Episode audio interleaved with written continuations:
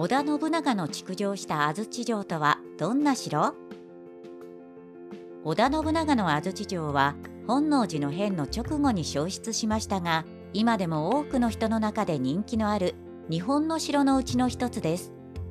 豪華絢爛だったことで有名な城でキリスト教の宣教師を通してヨーロッパに知られていました。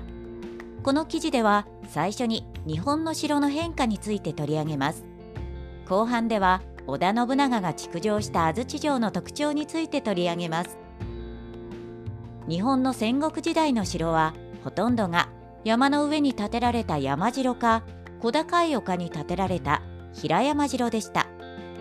山や川など自然を利用して防御を最大限生かしていました。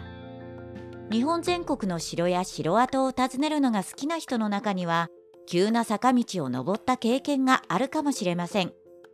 鉄砲が日本に伝えられた頃から日本の城は平地に建てられるようになりました。平地に建てられた城を平城と言います。例えば安土城以外では大阪城などが挙げられます。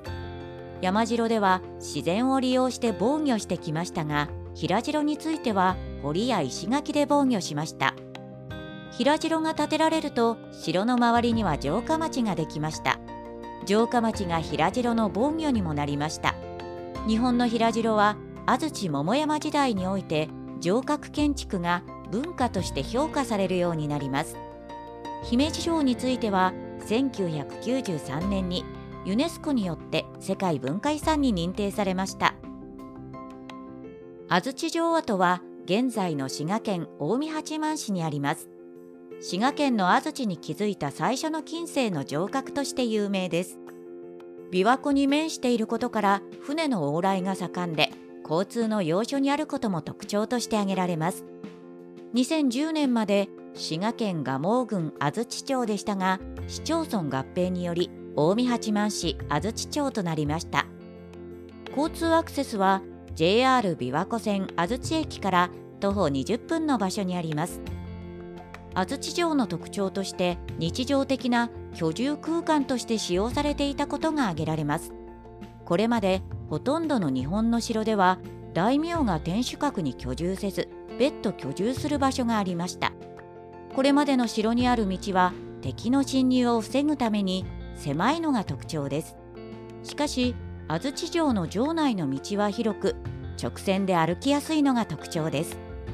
信長は軍事拠点よりも政治的な機能を優先させた可能性が高いと考えられます。他の安土城の特徴として豪華絢爛な装飾が挙げられます。CG で復元された写真や動画をテレビで見た人はいると思いますが豪華さに圧倒されたと思います。豪華絢爛な建物という印象ですが意外なことに資材はリサイクルされたものです。織田信長が滅ぼした六角氏など付近の城跡から資材を運び築城しました。1576年に築城を開始し1579年に5層7への天守閣は落成しました。安土城は本能寺の変で消失しました。CG などで復元ができた要因として資料が残されていたことが考えられます。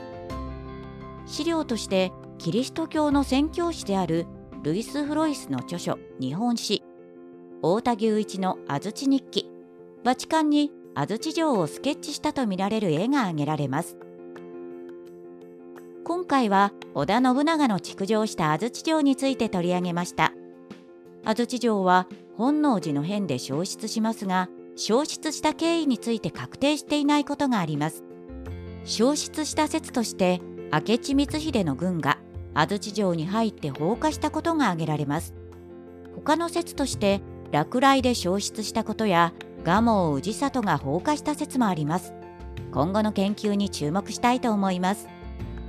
織田信長といえば一向一揆に手を焼いたことで有名です。特に大阪の石山本願寺にかなり苦戦していたと言われています。大阪の木津川口の戦いでは石山本願寺と毛利の村上水軍が連携して信長を倒しました。信長は村上水軍を倒すために鉄製の軍艦を建造して村上水軍と石山本願寺を倒しました。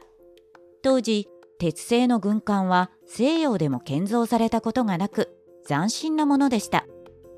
この鉄製の軍艦について木津川口の戦い以降資料に載っていません。安土城の研究と同様に鉄製の軍艦の研究にも注目したいと思います。